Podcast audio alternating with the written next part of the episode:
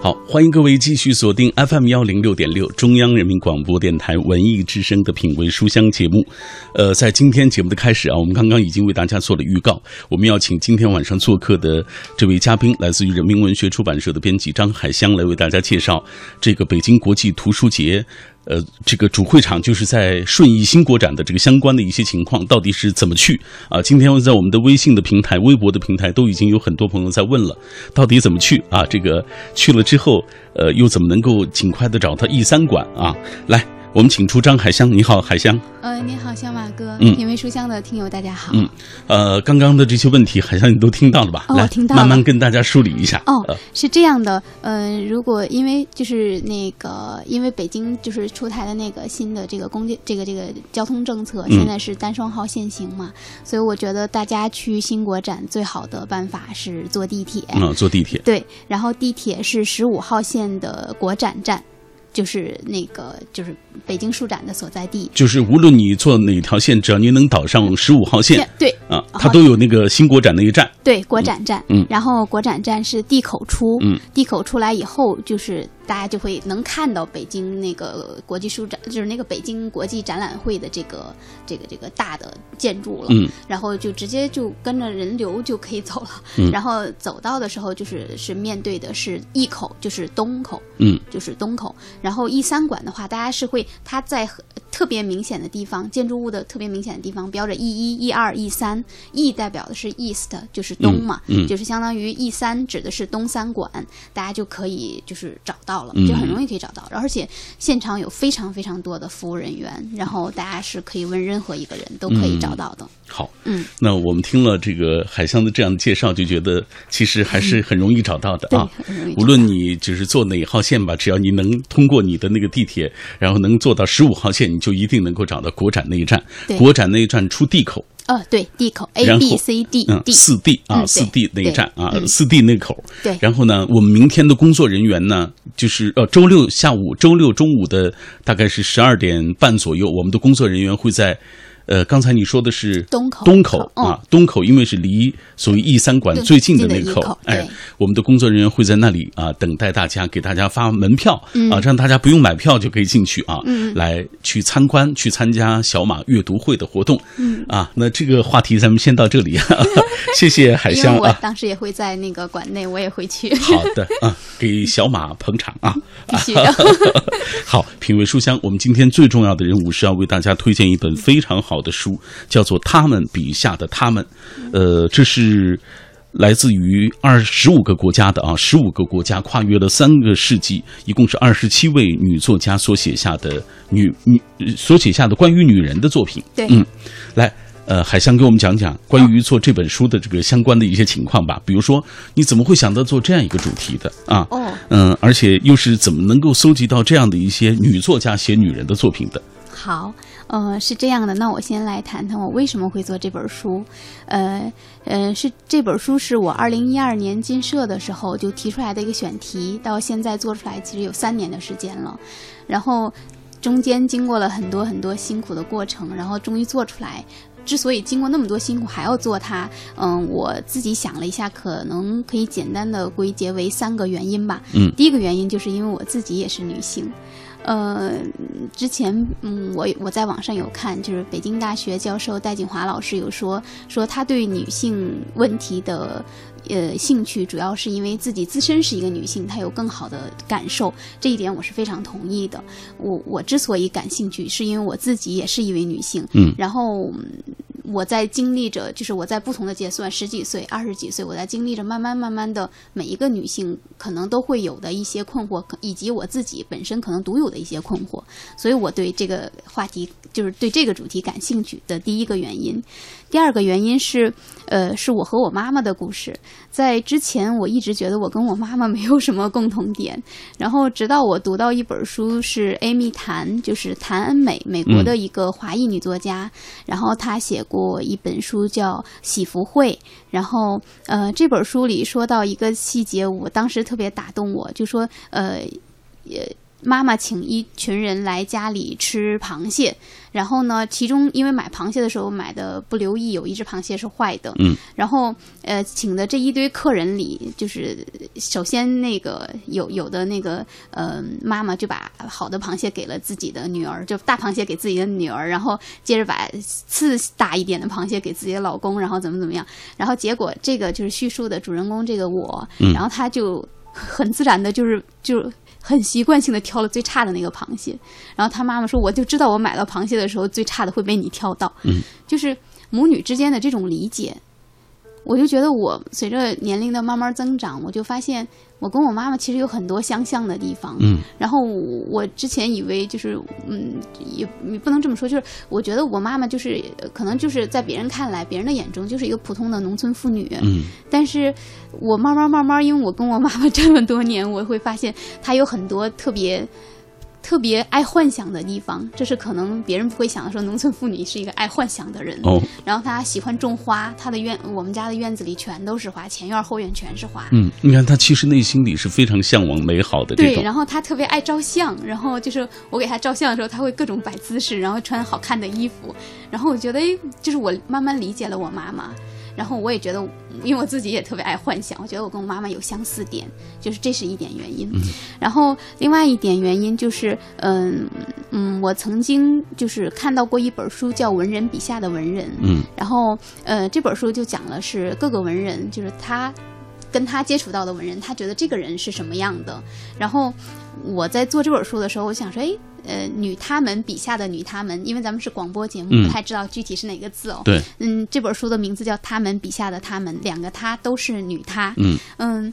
我是觉得就是首先它有一种音韵上的美，就是就是都是她她，而且是本身女作家自己是女性，然后女作家写的东西，大家如果读的多一些的话，会发现它有很多的自传性，嗯，然后你会满足你想了解女作家的一点点小心理吧。然后他写女人肯定是要比我是觉得比男作家写的会更有切身的体会，嗯。所以我做了这样一个选题。嗯，简但单这样说。好像我刚刚听你说，你的意思是嗯从你进出版社第一年，你开始想开始想做这样一本书。对，这是我第一年的选题。今年我记得你已经进出版社好几年，三年了吧？对，三年了。啊，怎么才出这样一本书？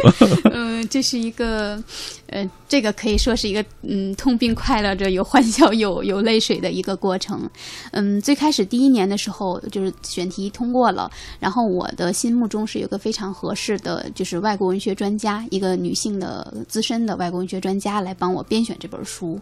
然后当我就是真的去拜访他的时候，他对这个选题特别感兴趣。然后呢，他也说了很多方面，就具体可以怎么做啊，就是表现出了极大的兴趣。嗯。然后呢，但是因为他的年龄比较大了，然后他当时这个老师是有一个自己的一个大的项项目，就是研究项目在进行着。嗯。然后他觉得他的时间应该放在更就是他自己目前最感兴趣的事情上，然后。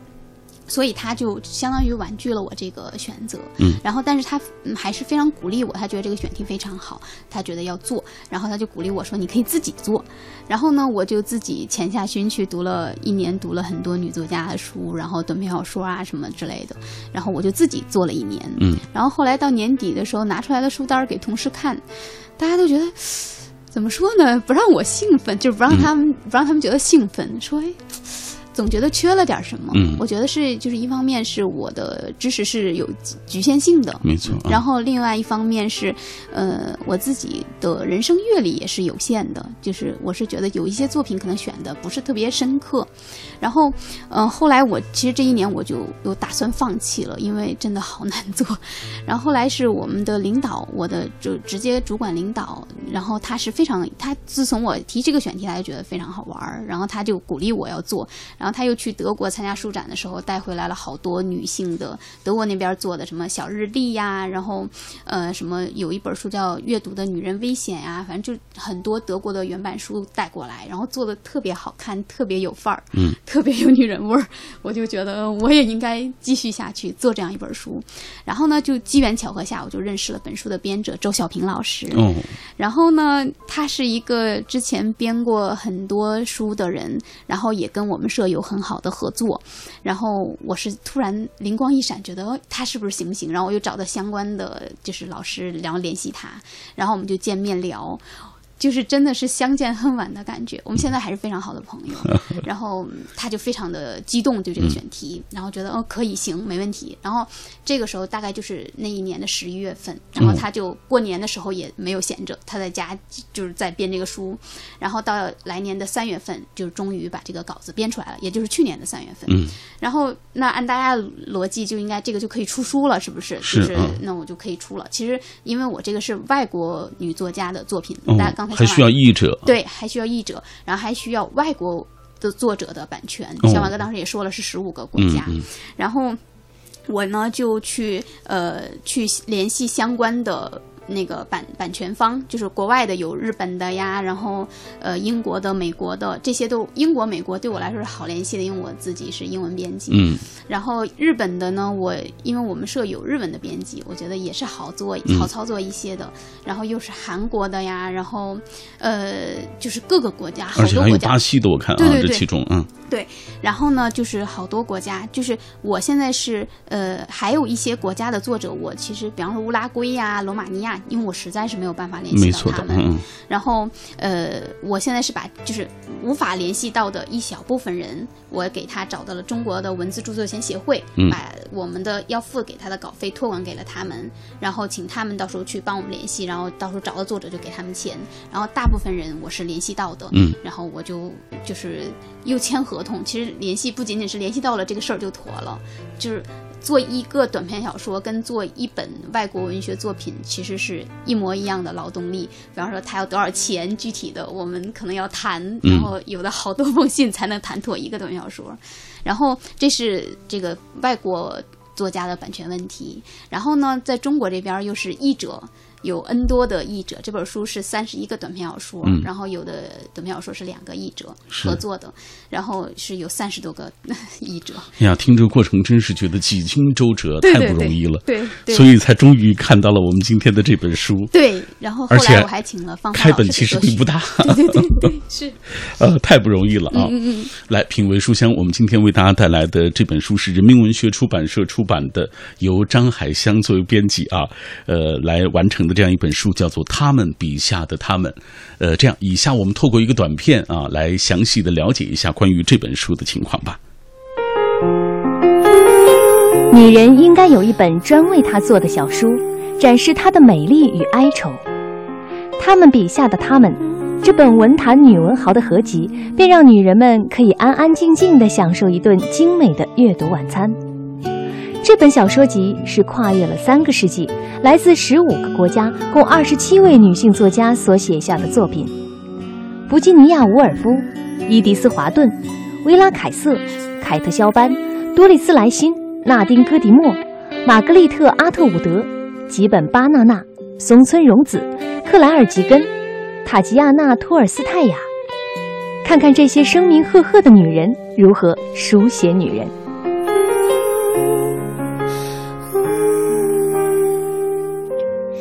夜色阑珊，品味书香，我们继续对话自己。我是小马，感谢各位继续停留在我的声音世界当中。今天晚上我带来的这本书来自于人民文学出版社出版的《他们笔下的他们》，啊，这两个“她”都是女字她啊。这部小说集是跨越了三个世纪，来自十五个国家，一共是二十七位女性作家所写下的关于女性的这些作品。看一看这些声名显赫的女人们啊，女作家们，她们又是如何来书写女人的？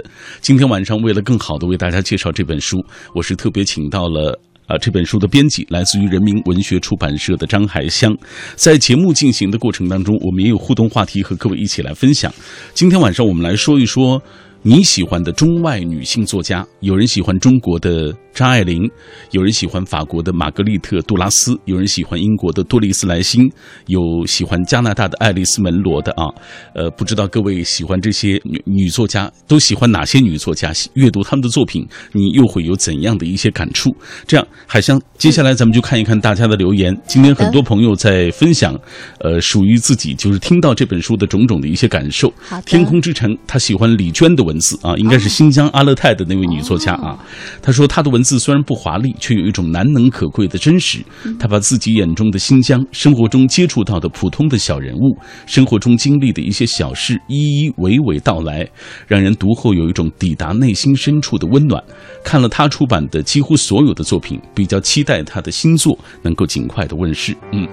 这是她所喜欢的来自于新疆的李娟，偏执狂啊，她喜欢的是安妮·迪拉德的《听克西的朝圣》，应该是最近才出的一本书。嗯，他说这本书里有昆虫，有星系，有那么多自然和美好的东西。很有趣。呃，但是唯一缺席的就是人。哦，嗯，这也是他感兴趣的。好，呃，下面这位他说，女作家在中国的文学星空中光芒闪耀。古代有鱼玄机啊，这个包括薛涛，包括李清照；近现代有秋瑾、冰心、萧红、三毛，呃，或者是柔美，呃，这个韵界啊，温暖人心，或者是刚劲进取，扣响时代的强音。但是他最喜欢的还是剑湖女侠秋瑾，剑胆琴心。嗯，身不在男儿烈，心却比男儿烈啊！这个从他的诗文当中能够读出“谁说女子不如男”的那种巾帼豪情和救亡图存的时代强音。嗯，还有朋友喜欢三毛，嗯，呃，这样喜欢他的文字所带来的那种美好啊，那种浪漫。还有朋友喜欢张小娴。好，我们继续来看，有朋友也评价了，就是已经读过这本书的一些朋友说，这本书里不仅有伍尔夫啊，像莱辛这样一些心仪的女作家，更喜欢它这个开本啊，不大，便于携带。嗯，而这个在地铁途中，你就可以眼倦细读，不累。呃，淡紫色的漂亮的封面装帧，很切合书中的文字，温柔细腻的浪漫气质。更贴心的是，书中与文字相映成趣的十六页的外国经典油画名作、作家肖像画以及明信片，图文并茂中悦目惬意，很舒服。如果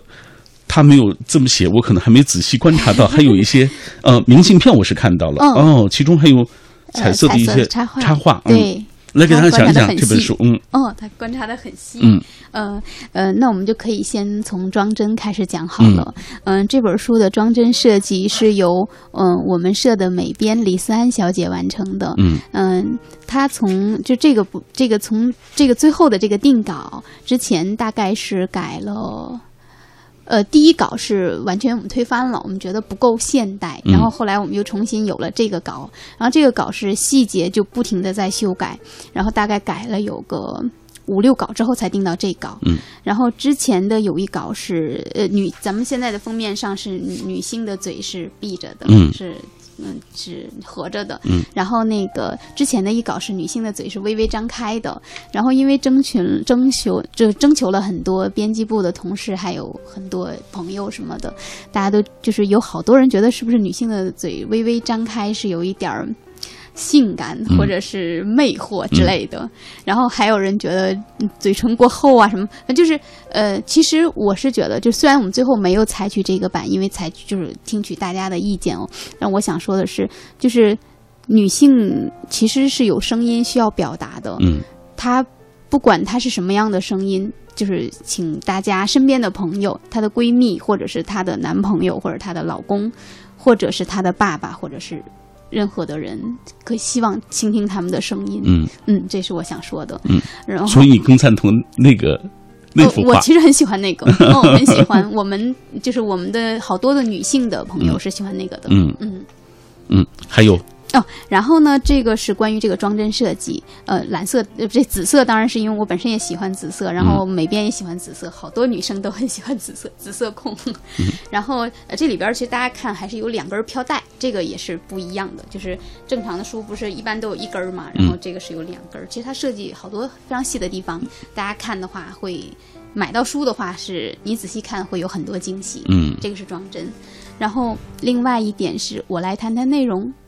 嗯，好，OK。哦，内容的话，呃，这本书是一共分四集，嗯，然后呃，第一集是讲是以古典的作家，呃，就是十九世纪的作家，嗯为主，然后她是非常优雅的女性，她讲的是这样一类女性，然后呃，第二季的话是呃以。少女青春期的女性，呃为主，讲她们的恋爱呀，讲她们的生活呀，是这样一个是非常小清新的一集。嗯，然后第三集呢，它是以呃婚姻中的女性为主题，没错，它讲了很多就是。呃，比方说婚姻的女性说我要怎么去吸引我的老公持续对我有兴趣，嗯 然后还有讲到说，呃，有的女女生非常不幸的说，没有能在合适的时间遇到她最喜欢的男人，不幸的成为了我这种话可能会遭到批判啊，嗯她成为了第三者，然后是以第三者的视角来写她的爱情，然后或者是说，呃，嗯，就是。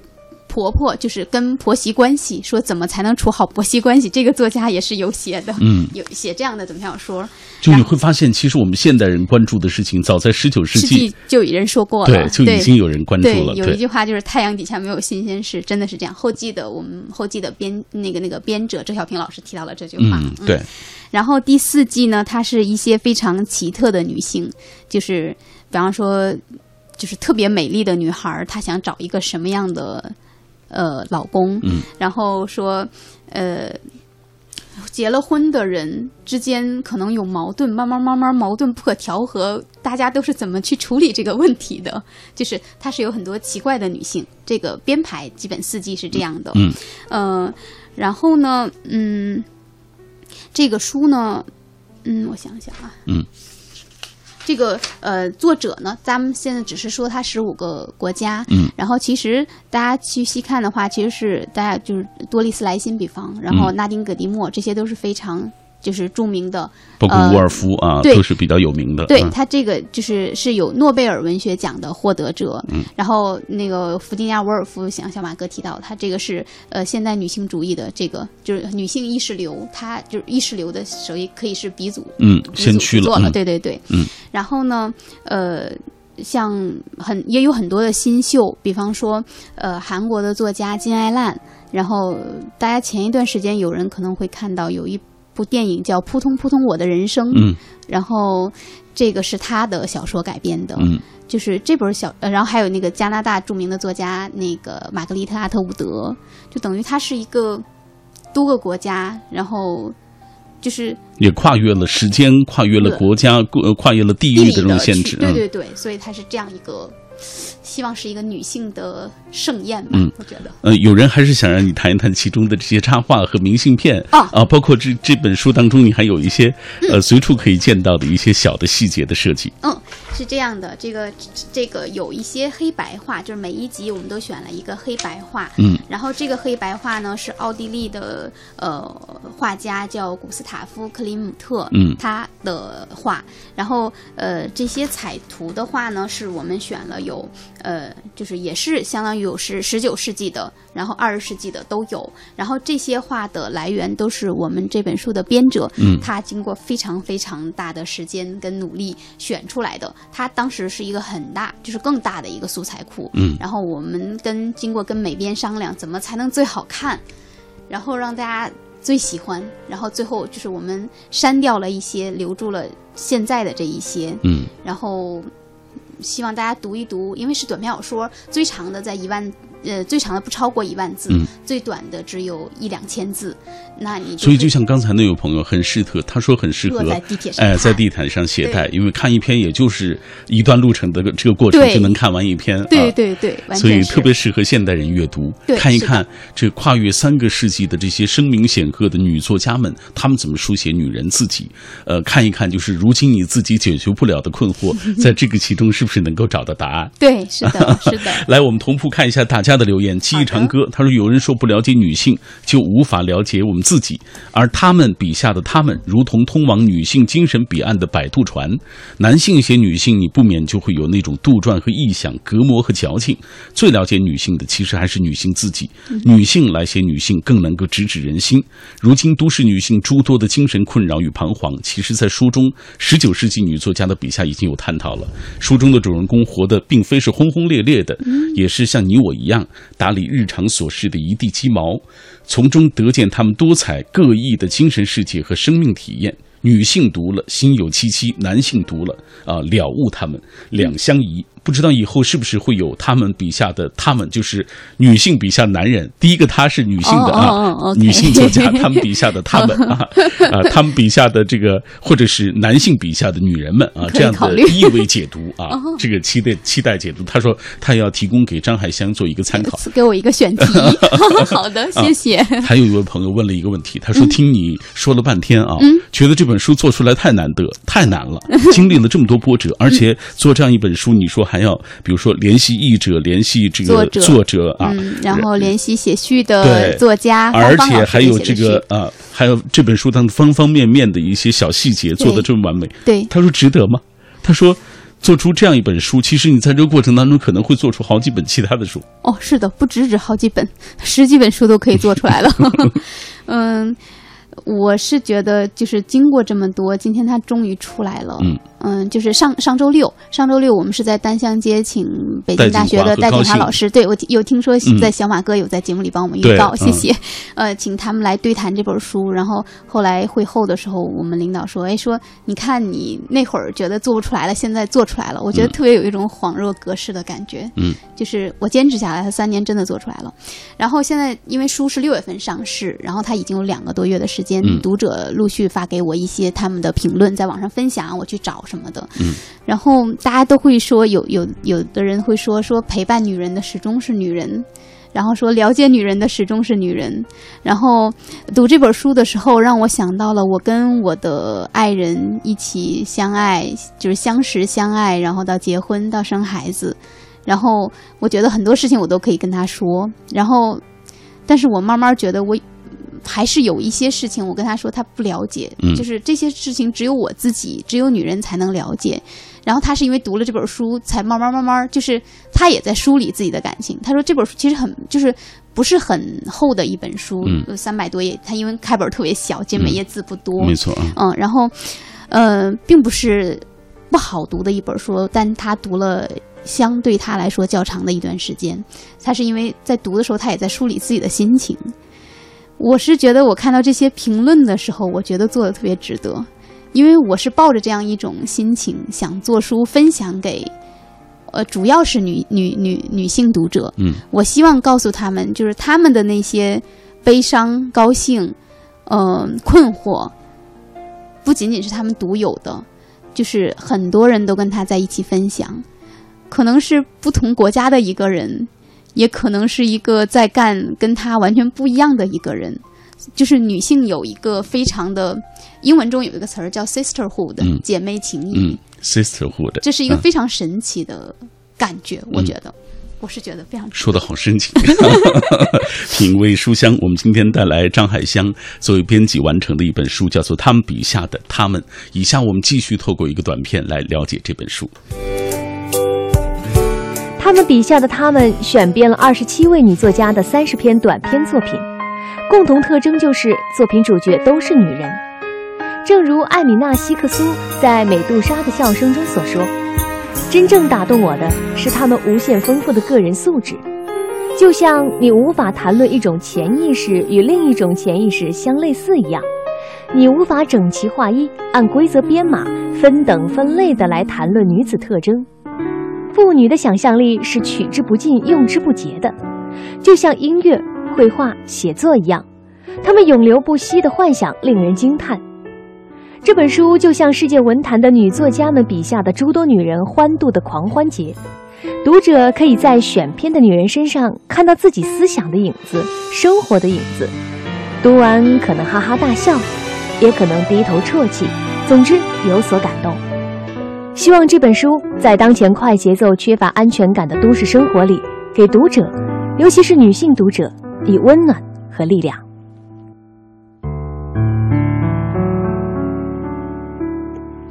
OK，继续回来。刚刚透过这个短片，我们进一步了解了这本书。那关于这本书的，哎，这个序言部分，我看到是芳芳老师给写的。哦，对，嗯，关于这个序言，给大家讲一讲吧。因为其实芳芳老师她也是一个就是具有大视野的这样一个女性作家啊，所以她的这个写法也是很有意思。对，现在其实我是在网上有看到一些评论说，觉得芳芳老师写的序说。我这是网友的话，嗯不是我的话，我要先声明一下。他觉得好像说写的有点让人摸不着头脑。嗯我不知道他在说什么。嗯，老师说我就是这这，首先芳芳老师是我通过我们社，因为我们社有出芳芳老师的其他作品，中文的作品。因为这本书咱们是一个所有外国女作家的作品，我是觉得中国的女作家在这个里面声音是缺席的，所以我有了找中国的女作家写篇序的想法。嗯，然后呢，当时的人选有一些，然后呢，但是我首选是芳芳老师，因为我是觉得。她的作品也很打动人，嗯，然后也很犀利，我觉得，然后所以我就辗转通过我们社里的编辑，然后联系到芳芳老师，她是。这是我非常感动的地方，他非常就是非常的平易近人，嗯就是不是说我要拿我是大作家，我要怎么怎么样的。我联系他，然后最开始我是先做了一本呃试读本，不是这个书，在这个之前我有一本试读本简装本，嗯没有这些画呀、明信明信片啊之类的，只有文字，然后寄给芳芳老师，芳芳老师是读完，然后他写的序，然后凌晨发给我的。嗯那一段时间他非常的，就大家知道前一段时间芳芳老师不是陷入了一些有很多种种的纷扰当中，对纷扰纷扰嗯。当中，然后但是他还是把我的序写出来，然后嗯深夜发给我，特别感动。嗯、老实说，我刚拿到序的时候，我是有一点儿，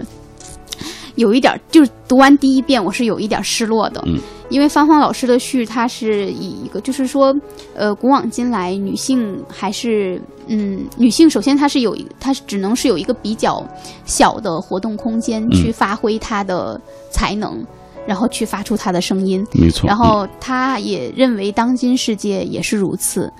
然后，因为我自己本身是一个有一点儿天生乐观的人，然后其实我会觉得，有一点儿会不会说应该更煽情一点儿会更好。嗯，但我后来因为我自己还在反复的读，我又读，嗯，其实大家细细读来，其实是你细细体会，就是女性也好，男性也好，细细体会生活中是这样的。就是嗯，比方说奥斯汀那会儿写他的那些，就是《傲慢与偏见》啊什么的，他都要藏在他的那个，就是上面盖一个东西，然后有人来了要把这个东西，呃，就把写的东西给附，就是嗯藏起来，不让大家看到。就是女性从发生，她其实是一直是有限制的，即便到现在。呃，说我女性什么都可以写吗？我觉得很多男人不这么觉得。嗯然后女性什么都可以做吗？我觉得也很多人不是这样觉得。嗯，然后就像芳芳在这个这本书的序当中所说的，她说，其实，在一个男权中心的社会当中，嗯女性的斗争除去失败，别无他路。对他说，不禁想到了我们自己。自一九零七年，中国女作家陈恒哲写出第一篇现代白话小说啊，呃，距今已经快百年了。生活已然天翻地覆，但女人的表达却依然如故。表面看来，女性已经如同男人一样，爱情有权，婚姻自主，并且可以进入社会的各个层面，有了越来越大的视野，甚至爱情已经获得权利。嗯。婚姻也得到自主，外在的反叛甚至已然令人啧舌。但实际上，放眼当今世界，无数女性依然强烈的想要依附于男人。她们大多数人被解放的只是身体，内心以灵与灵魂仍然囚于笼中。因此，一直走在前沿呼唤女性觉醒的女作家们，依然是肩负责任的。嗯，他是给女性作家提出来一个，我觉得可能是一个命题一样的东西。嗯，呃，已经不多时间了啊。嗯我们最后回答大家的一个问题，就是为什么要读这本书？读这本书能够得到什么？呃，前一段我的同事，一个男同事，他调侃说，呃，呃，第一代文盲是不识字。然后第二代文盲是不懂电脑，第三代文盲他说有两个条件，一个是不懂编程，另外一个是不懂女性心理，